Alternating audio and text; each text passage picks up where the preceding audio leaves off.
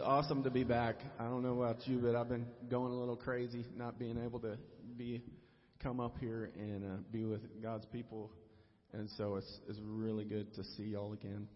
Um, I remember we had practice here on Wednesday, and just to have the girls singing again, it's like yes, it felt so good. So um, I hope y'all are excited about worshiping. Let's stand and we'll praise Jesus.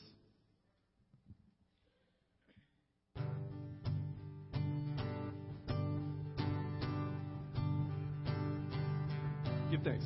Give thanks to the Lord, our God and King. His love endures forever. For he is good, he is above all things. His love endures forever. Sing praise.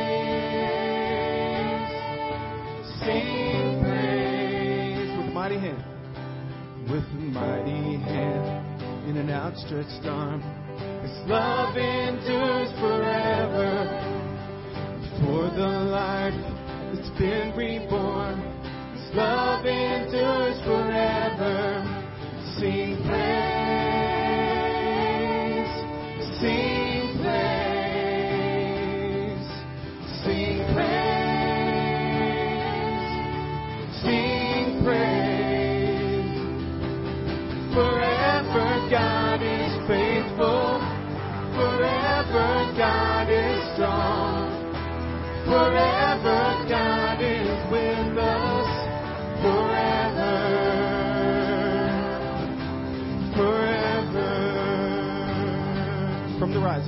From the rising to the setting sun. His love endures forever. And by the grace of God, we will carry on. His love endures forever.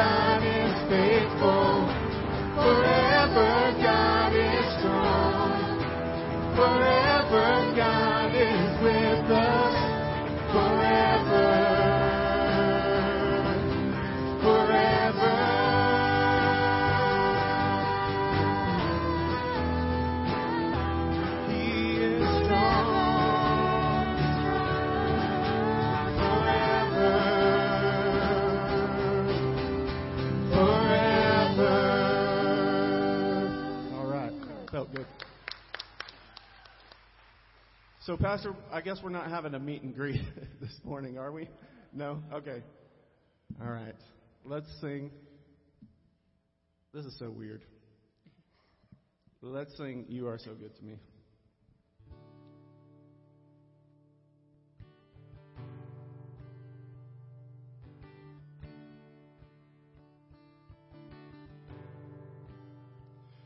You are beautiful, my sweet, sweet song. You are beautiful, my sweet, sweet song. You are beautiful, my sweet, sweet song. I will sing again.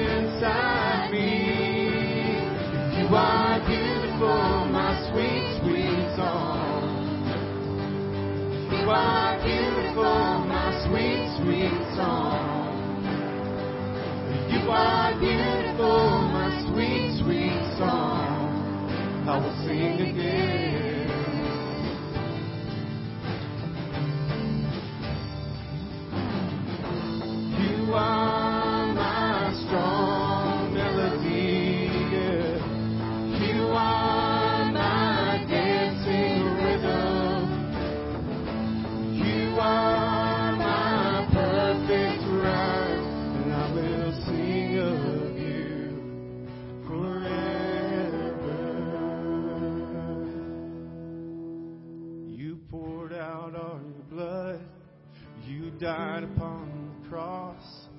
You are my Jesus who loves me.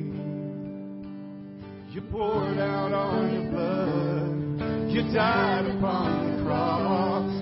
You are my Jesus who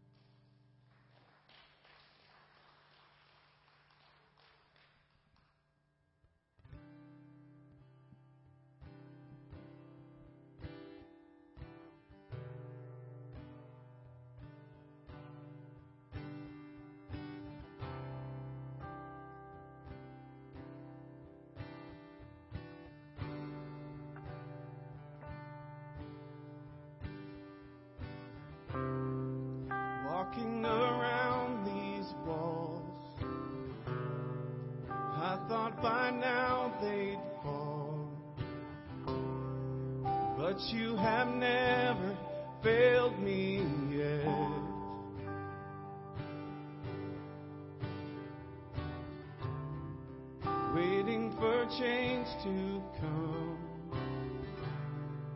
Knowing the battle's won.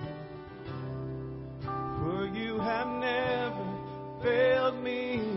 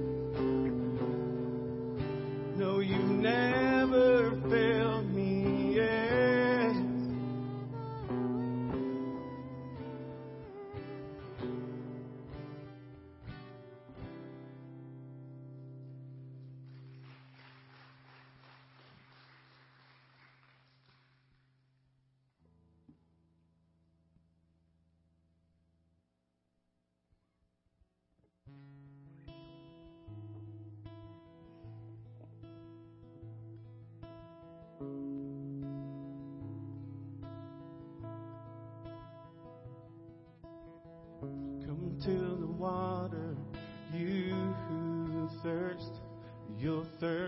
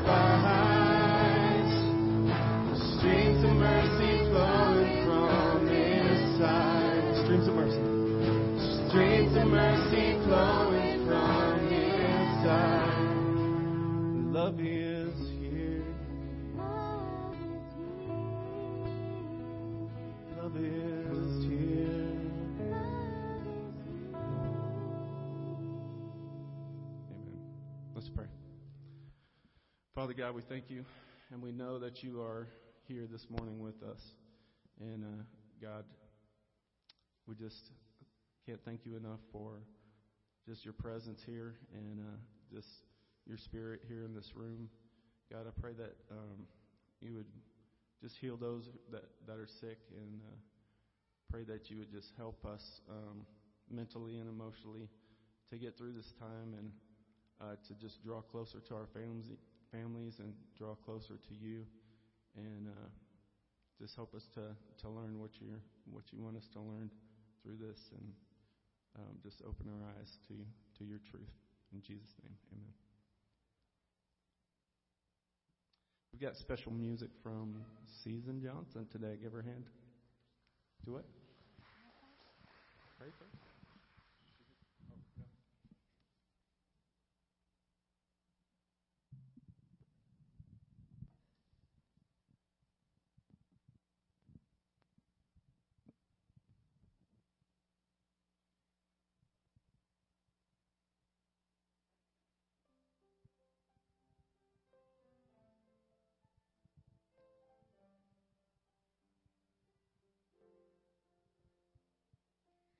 Hungry I come to you, for I know you satisfy.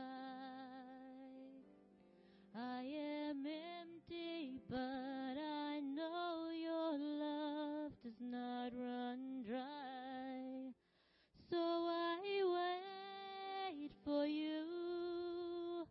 So I wait for you.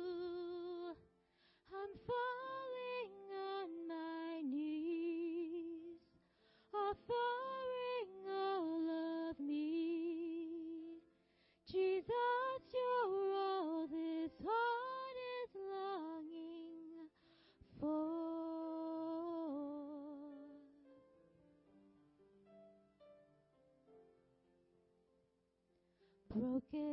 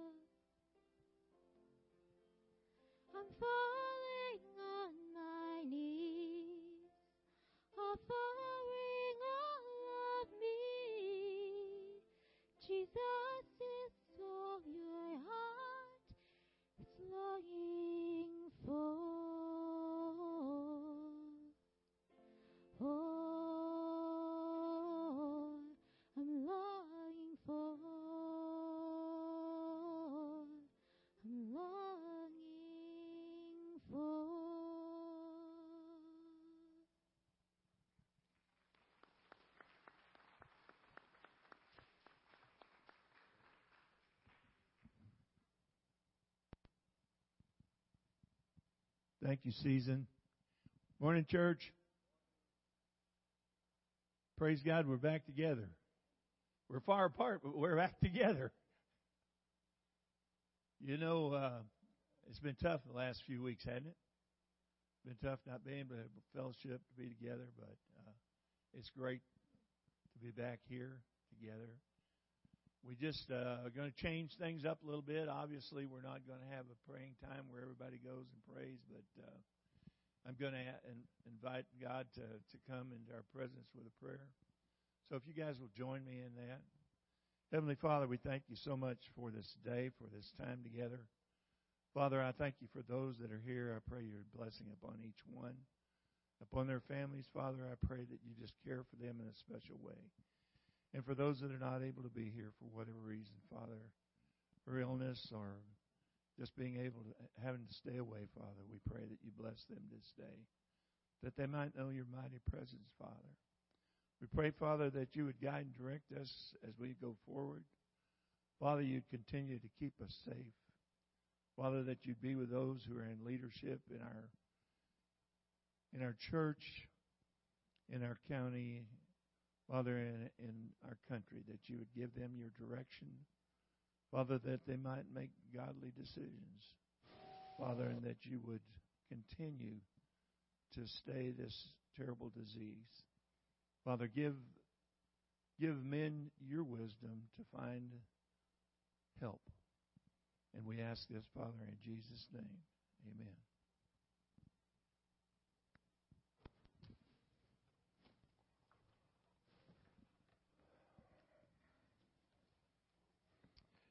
Well, praise the Lord. Aren't you glad to be back together? I got to tell you, I thought maybe we might have 10 people here today. I didn't know what to expect, but I'm, I'm very pleased to see that everybody came out. I think you're probably as stir crazy as I am and about had enough of being cooped up. Um, how many of you were able to watch the service on YouTube during this time? Did you like that? Let me tell you the, how this came about. I want to say a special word of thanks to Tim Taylor. Now, he's not going to like it, but Tim, stand up and just wave. That's all you got to do. Come on. Tim's right there. Now, Tim um, came in or gave me a call one day after we found out we had canceled the church services. He said, You know, he said, I do this for a living. He said, I make commercials and do documentaries and things like that. I got all the equipment. I'd be more than happy to come in and, and we'll do it. I said, Well, great, come on in. So I had no idea what to expect. He comes in with all these cases, now, cases and uh, cameras and lights and all the stuff. And we sit up back there, and he puts all the lighting just right and has it looking really nice. I was I was overwhelmed, and he puts a lapel mic on me, and then he comes over with this little container. I said, "What's that?" He said, "This is makeup." I said, "Whoa!" I said, "Now hang on, we might be getting carried away with this." But uh, he said, "Now you got to put this on so that you won't shine in the camera." So we put the makeup on, and uh, and, and I just enjoyed getting to know Tim during that time. And it worked out well. And we're trying to do something. We, we're going to do it for the whole service today, but we can't get the sound from the board up there into the camera and make it so that it's not distorted. We're going to work on that. Um, if anybody has any extra money laying around, Tim tells me for about thousand dollars we can buy a camera mounted underneath that ledge and have um, video feeds all every Sunday. So we may look into that too. There's all kind of things, but I'm just so appreciative for what he was able to do and how he got us through this time.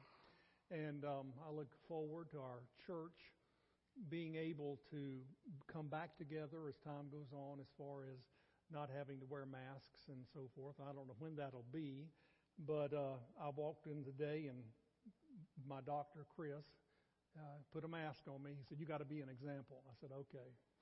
I hate being an example, but I will. So I wore a mask out in the foyer.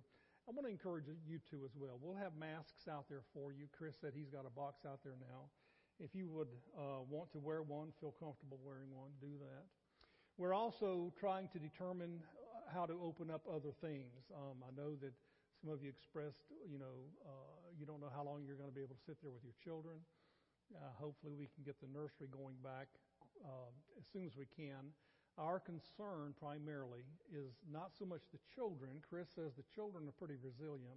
He said it's the elderly that watch them, uh, senior citizens. So we need to consider maybe some younger people helping us during the worship time with child care or nursery and uh, getting children's church back up and running.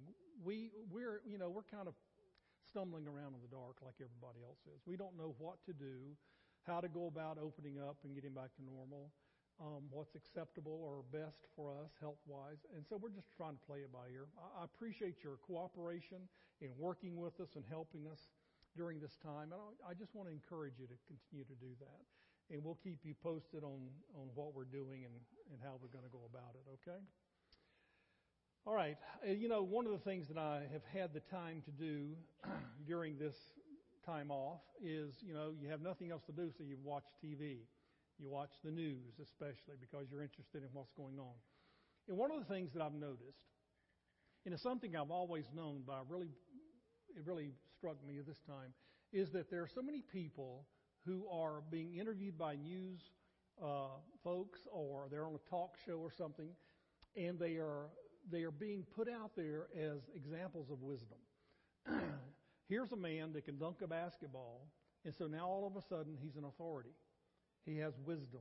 and everybody should listen to him. Or an actor, or somebody that is a politician, or um, you know any any number of, of people that we look up to and we idolize, and we think to ourselves, well, that person should know what they're talking about. And as you listen to them, they'll give you all of their opinions and ideas and their bits of wisdom about life, you know, about morality, about religion, about politics, about everything under the sun. And you begin to ask yourself, well, what gives this person the right to be that authority? What gives this person the right to be someone that's labeled as wise? Because a lot of the things that I'm hearing from them is contrary to what the scripture says. But yet, their opinions carry weight because of who they are and their being well known, their popularity, and so forth.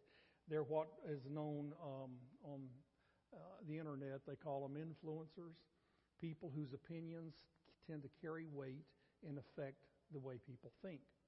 Now, this is especially true with our young people. Our young people idolize their heroes, whether they be sports heroes or actors or singers or whatever. and they tend to look up to these people and think to themselves, they are so good at what they do and their, and their, their way of thinking. And so often their way of thinking is contrary to the Bible.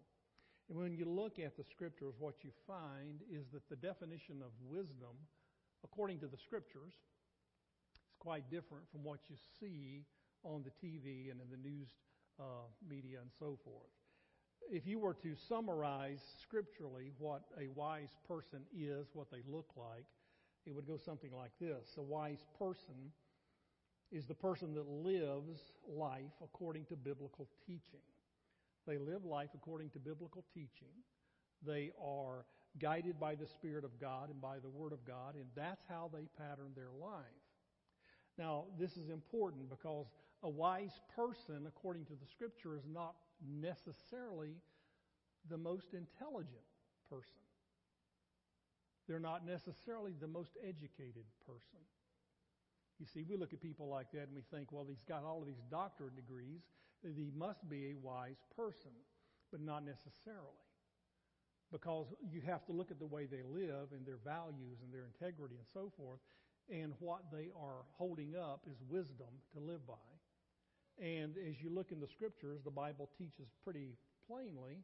Jesus said, I've chosen the weak and the simple and the things that people don't look at as being important or are beautiful or intelligent, and I've chosen those things to confound the wise, or the people that think they're wise.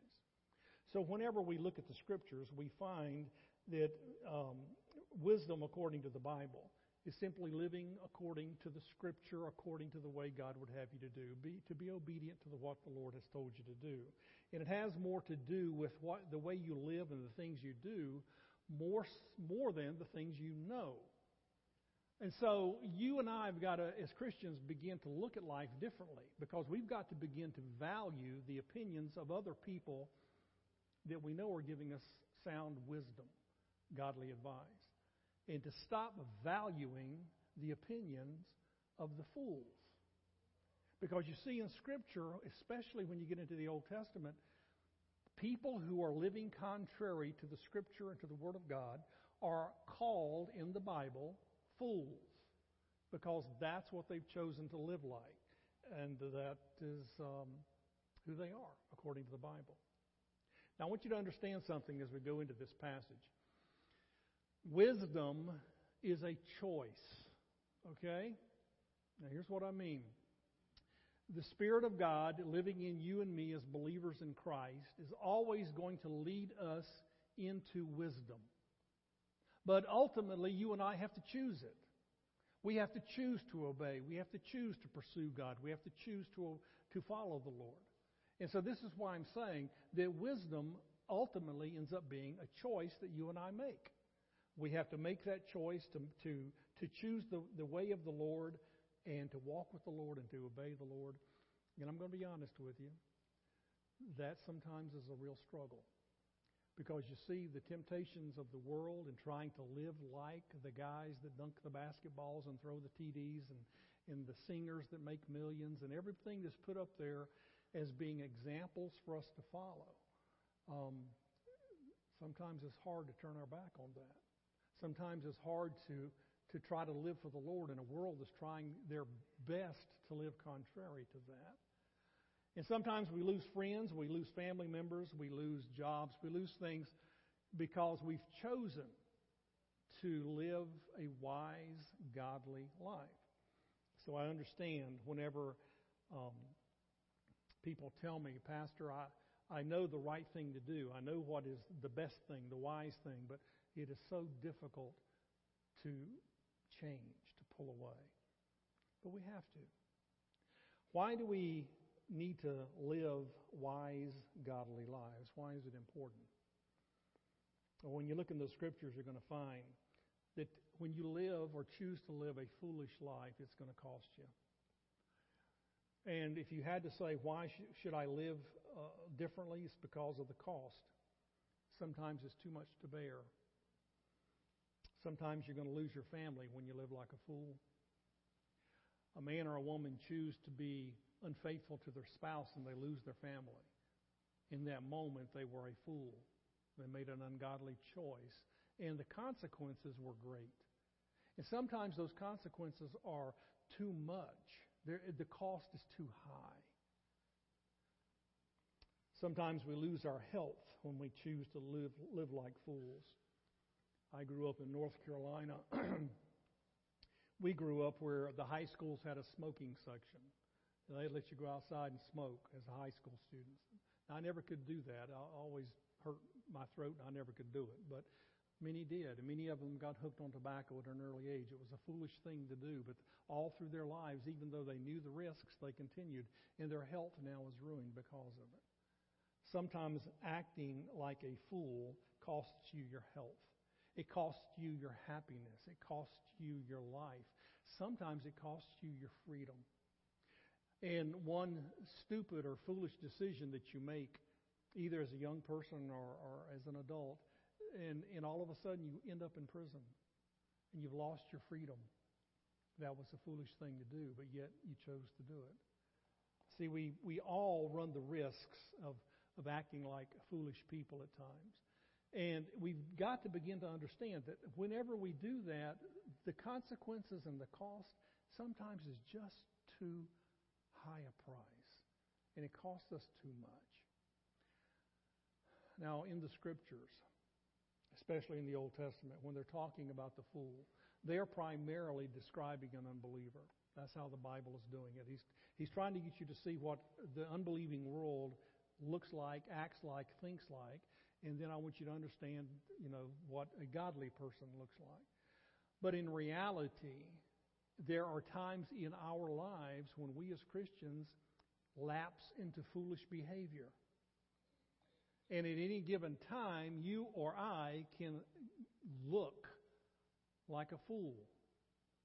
I've seen it too many times in 40 years of ministry. I've seen men who have chosen to pursue an adulterous affair, knowing better, being told not to do it, being warned against it, but yet choosing a foolish act. Um, it happens. And there are other ways and other examples of how we as Christians sometimes act like fools. You yourself can probably think of somebody you know right now in your life, somebody in the church, somebody in your family that you look at and you think, boy, that person is an absolute fool for what they've done, the way they're acting, the way they're behaving. Now, the Old Testament speaks about this at length. There are in the Bible, in the Old Testament, what are known as wisdom literature. And you go back into the books of, of um, Job and Proverbs and Psalms and Ecclesiastes and some of these books, and you find the wisdom of God in those books.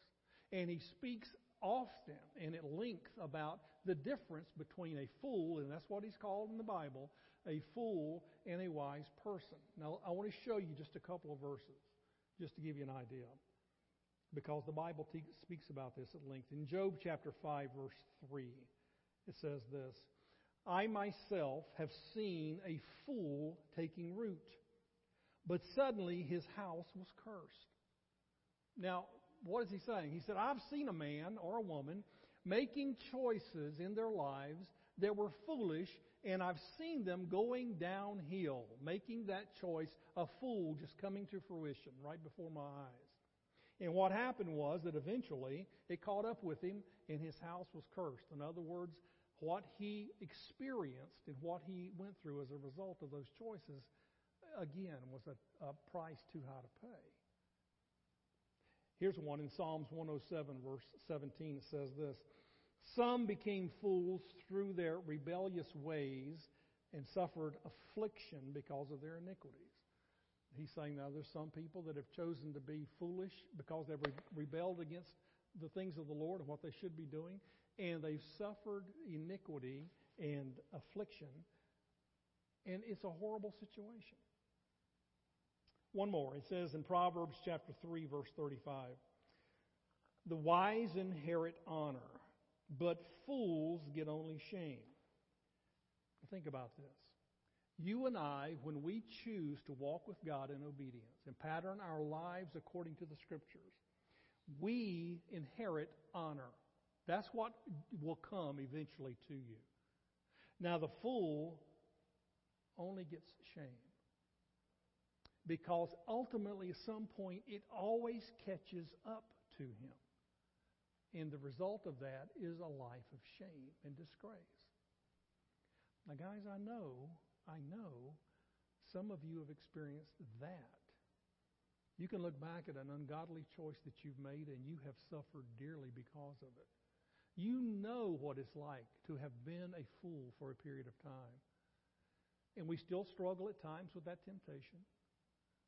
But as we go through this today, I want to challenge you to reconsider, to understand that it happens, and that as a believer, you and I need to reconsider that. We need to count the cost, and we need to ask ourselves, is that really how I want to live? We're going to be looking in James chapter 3. We're going to be looking at six verses, 13 through 18.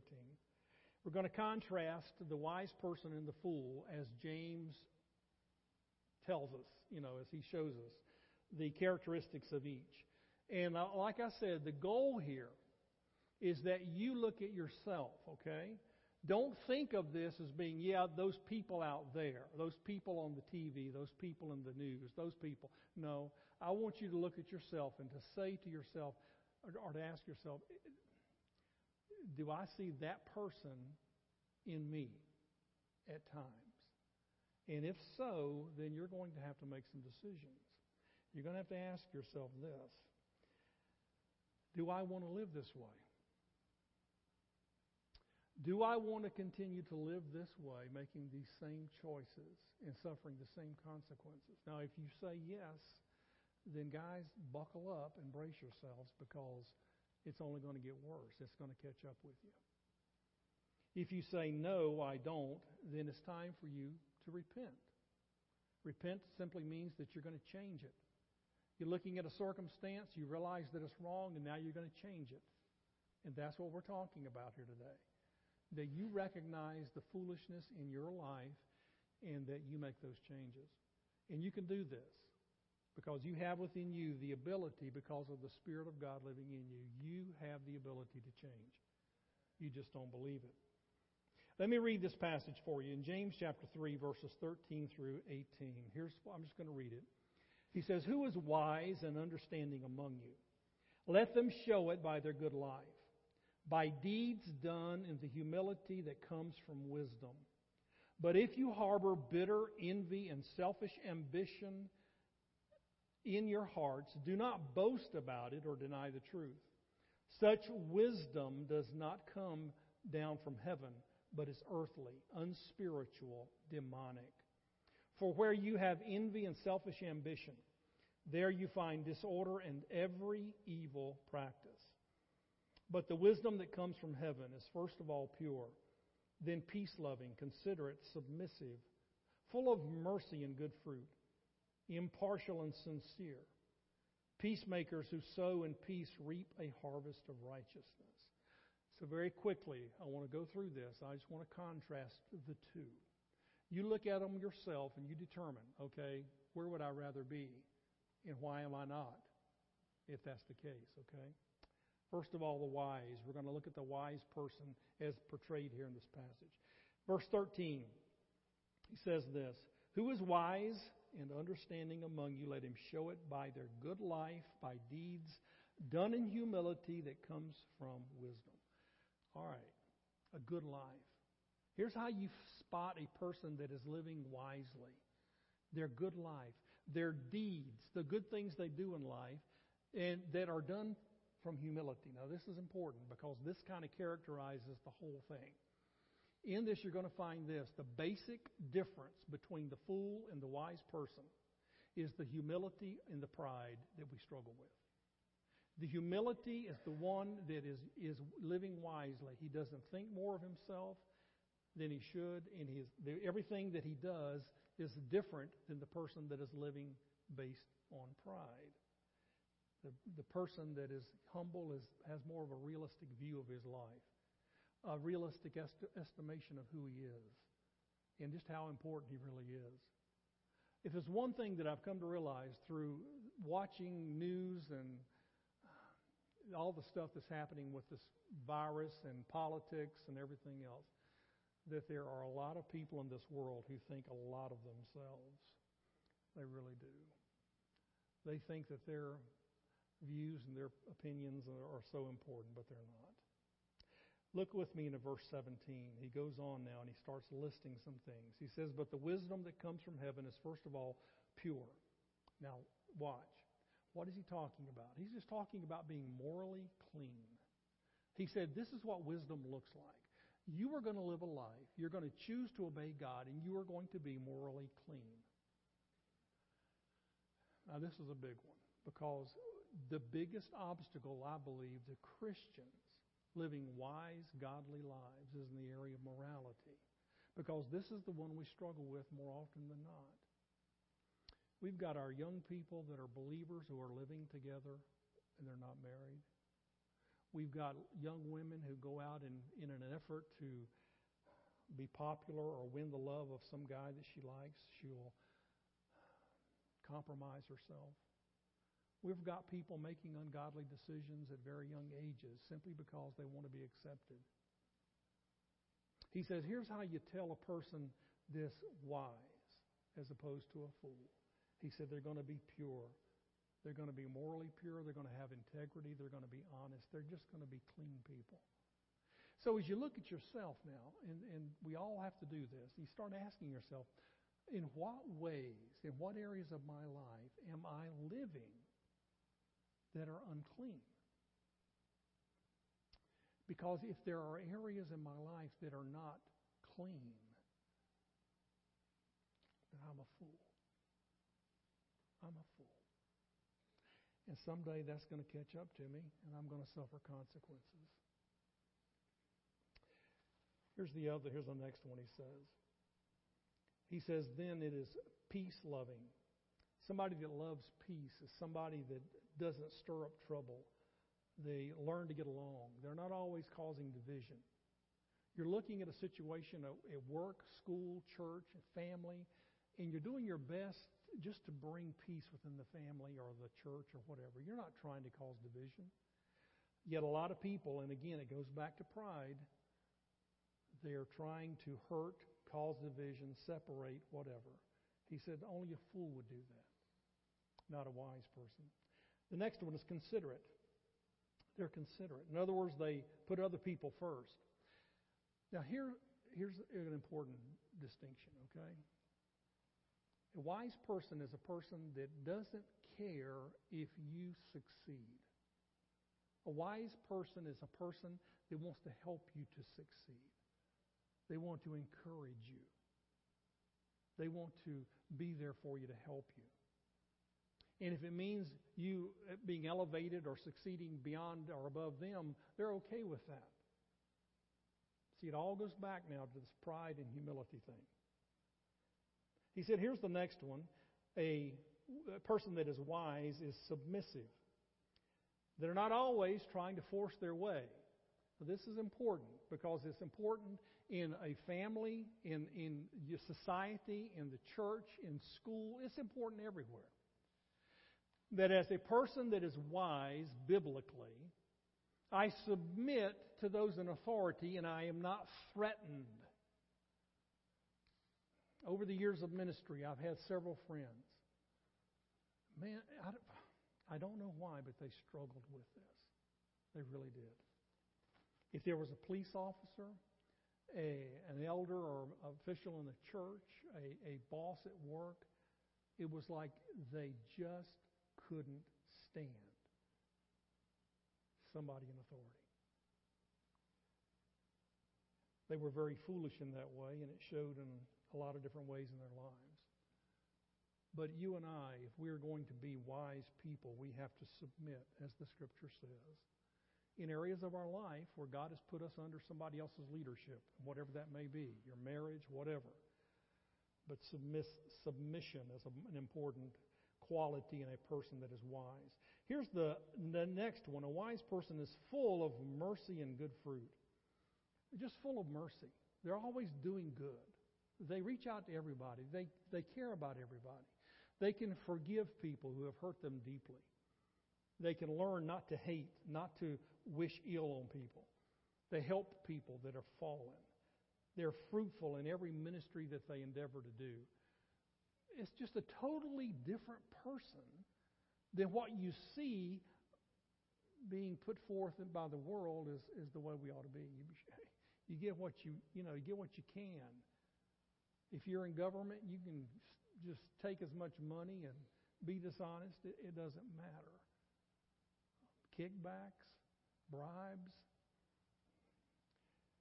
But you show mercy and you show good fruit. The next one is that you're impartial. It says that you are impartial if you are a wise person. You're always fair. You're not cliquish. You don't, because somebody is your friend, you do something for them, but you ignore or don't do for the person that's not your friend. Uh, you're impartial. The last one is that you are sincere, that you're just not two faced. You're honest. You're upfront. You're sincere about how you feel about people and being honest with them. Now, again, I'm not going to spend a lot of time on each of these because it sort of paints a picture of a person that is humble, a person that wants to live for the Lord and to serve others. Now, here's the result. Now, watch this, okay? The person that chooses to live that way, now watch what happens in the next verse, in verse 18. He says, Peacemakers who sow in peace reap a harvest of righteousness. It's kind of an odd verse because you wonder, what are they getting? They're being given righteousness? No, that's not what he's saying. He said, the people that are like this, the people that are wise, that have these character traits, that are always trying to keep peace and love people, so forth, he said they're going to reap a harvest that comes from righteousness. In other words, they're going to reap the benefit and the blessing for the way they're living. Their righteous lives will result in a harvest of blessing. And that's the harvest they're going to reap. The consequences, he's saying. In other words, you're going to be blessed whenever you choose to live like a wise person.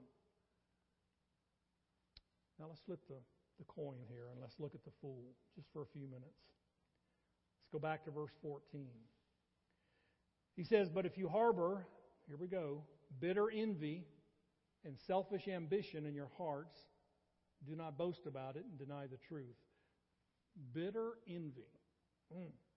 Here we got two people that are contrasted. The one that is humble and kind and gracious and loving and compassionate, and the other who is so bitter and envious and jealous that it affects everything they do in life. They always have to be the best. They always have to be number one. They have to shine.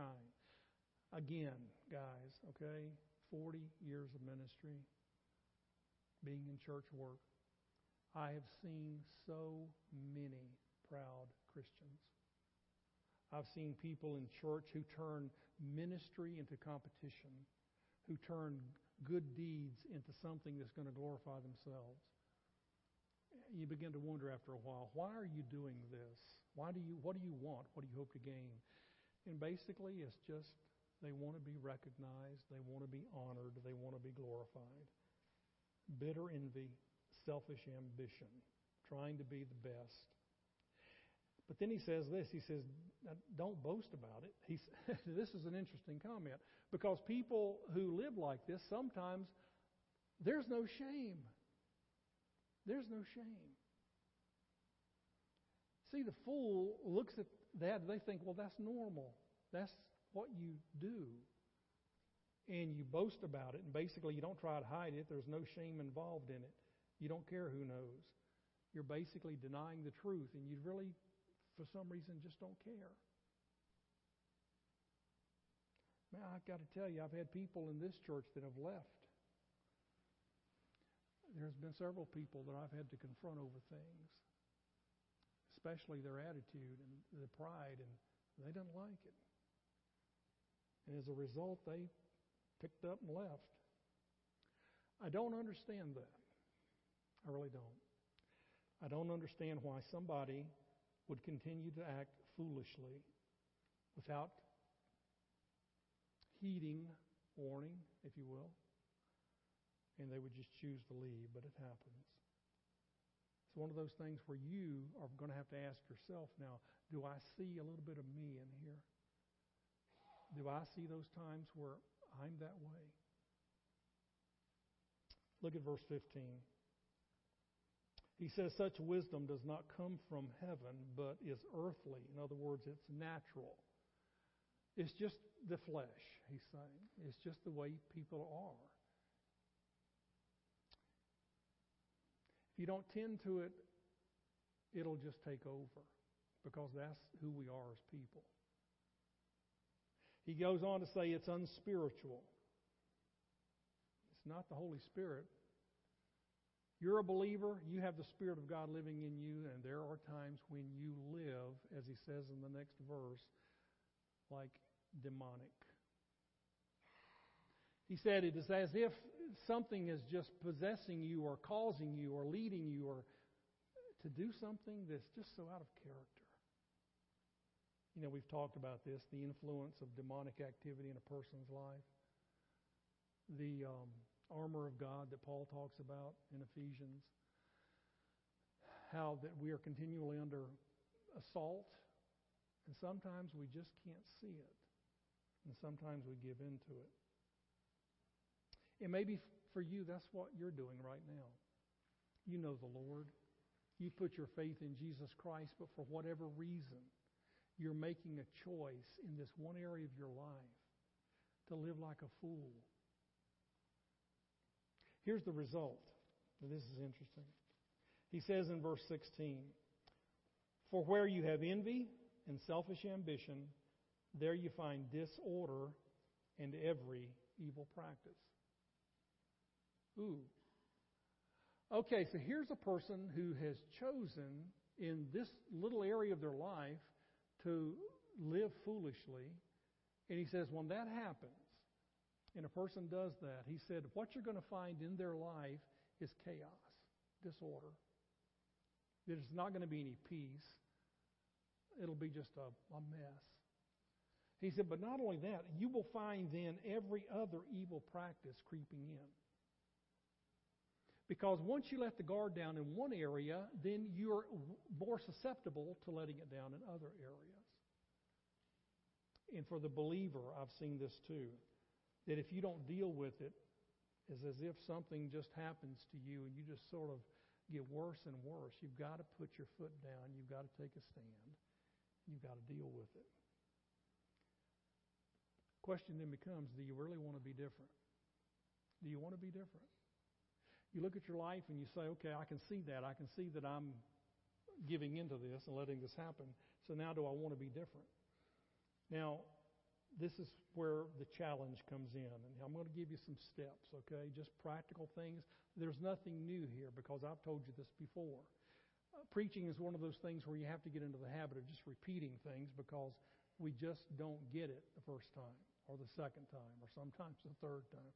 So we just have to keep going over it again. That's what preaching is all about. Um, but here are three simple steps that if you are thinking to yourself, I need to change, you know, I really do, then start with these, okay? Here's the first one. Number one, you have to seek wisdom. You You have to seek it. Now, like I said before, every one of us has put our faith in Jesus Christ. The Bible tells us that we are sealed with the Spirit of God. He lives there within us. He is there and will never leave. I have no doubt in my mind that God does His work because it is God's work to always lead you into righteousness. The Spirit of God is always leading and coaxing and coercing and guiding you. It's that still small voice in your head and in your heart that leads you into doing things that you know are right and you know they are. And like I said before, you are choosing to live contrary to that. So, in order to fix it, you're going to have to choose now wisdom. You're going to have to choose it. James chapter 1 verse 5 says this, if any of you lacks wisdom, you should ask God. Now, what is God going to do? Is He going to pick you up and change you and, and make you, force you to do something? No. You're simply saying, Lord, I know that the Spirit lives there, and I know that the Spirit will do His work. I am seeking that. I'm asking for that, and now I'm going to yield to that. Whereas before I haven't. But now I am. So, Lord, I'm seeking that. I'm, I'm praying and asking that your Holy Spirit would give me wisdom. Give me the choices to make and, and guide me to make the right choices in every area of my life. That, Lord, you would soften my heart. The Lord, you would convict me. So you're seeking your, the wisdom that God has for you. Secondly, is this it's going to come down to the choice, okay? So you make godly choices regardless of the consequences. Now, there's the tough part, okay? Making godly choices when you're sitting in church as a Christian thinking about it is easy. But when you are somebody that's living with somebody and you're not married, and you think to yourself, I don't want to lose this person, the consequences are so great for you that you choose to continue to live like a fool. So, no matter what the consequences, if you want to get out of this foolishness that you're in, then you're going to have to make a tough choice. And that tough choice is to pursue obedience to God regardless of the fallout and regardless of what happens. And that is hard. Let me read you this verse. It's in Proverbs 13, verse 19. Here it is. A longing fulfilled is sweet to the soul, but fools detest turning from evil. Now, think about this in, in application here to what we're talking about. You have a longing in your heart as a believer to change. You're saying to yourself, I realize I'm wrong. I realize I, I need to change and do something different, and I really want to. That's the longing. And that longing in your heart is sweet to the soul. If you give in to this, things change for you, and it is sweet. But here's the problem a fool detests turning from his evil ways. That's just a characteristic of foolish behavior. We get into a rut, we get into the habit of living a certain way, and we don't want to change. We don't think we can. But God says you can. And no matter what the consequences, you have to come to that realization. Here's the third and final thing, very quickly. That is to seek the counsel of wise people. I've told you this before. The Bible is so clear on this that you and I, at times when we can't see through the, the bushes, you know, we can't see our way out of a problem, we need to go talk to somebody and you need to be perfectly honest, okay? You need to be very open and you need to be very humble and very honest. That this is the mess I've gotten myself into. I sincerely want out of it. I need help. Listen to this verse. In Proverbs chapter 1, verse 7, it says this The fear of the Lord is the beginning of knowledge, but fools despise wisdom and instruction. When you're in that condition, when you are in that place of foolishness, you don't want to hear it. See, there's the issue. I know I'm wrong, I don't want to be told that. I don't want somebody giving me their opinion. And see, there's the problem. That's that pride thing again coming in. That's the characteristic of a fool. Your pride is preventing you from humbling yourself before God. So, my advice is this if you're struggling with something, then you find somebody that you trust whose wisdom you can take as being godly, and you confide in that person, and you be honest, and you make the decision. And remember, it's your decision to change. And with God's help, I believe with all my heart that anybody can change. I know it. The Bible talks about being transformed. Guys, that is that is major. That is not just change, that's transformation. Be transformed by renewing your mind. Change the way you're thinking. Start offering yourself to God. It'll happen. It really will. I want to close with this last verse. If you're here this morning and you are struggling with your faith, you're struggling with knowing if you're really saved, if you're really a believer, I want to go back again now to Psalms with, with this last verse, okay? Psalms chapter 14, verse 1. Listen to this one. It says, The fool says in his heart, There is no God. As part of being a fool, you reject everything that is godly. Do you know that a fool, for somebody to reject God, they have to foolishly reject all of the evidence that God exists? Only a fool would do that. Only a fool would, would do that. But yet we do. You know, the Bible teaches us that God loves you no matter how foolish you are. God loves you no matter what you've done. And that God loved you so much that He sent His Son, Jesus Christ, who died on a cross. And He took your payment, your penalty, the debt you owed Him for your sin, He took and He paid it Himself. And He turns to you and me and He says, This is grace. This is grace. That I loved you so much, I paid your debt for you. Will you accept it? Or will you continue to be a fool? Will you believe it? Will you receive it? I believe everyone in this room has, but I can't always be sure of that. But if you're here this morning and you've never put your faith in Jesus Christ, then do it this morning. Right there where you sit, you turn to God. You swallow that pride and you humble yourself. You say, Yeah, I need a Savior. I believe, I believe that you did it for me. And right now I'm trusting you. I'm turning to you and I'm trusting you to save my soul, to forgive me. Let's pray.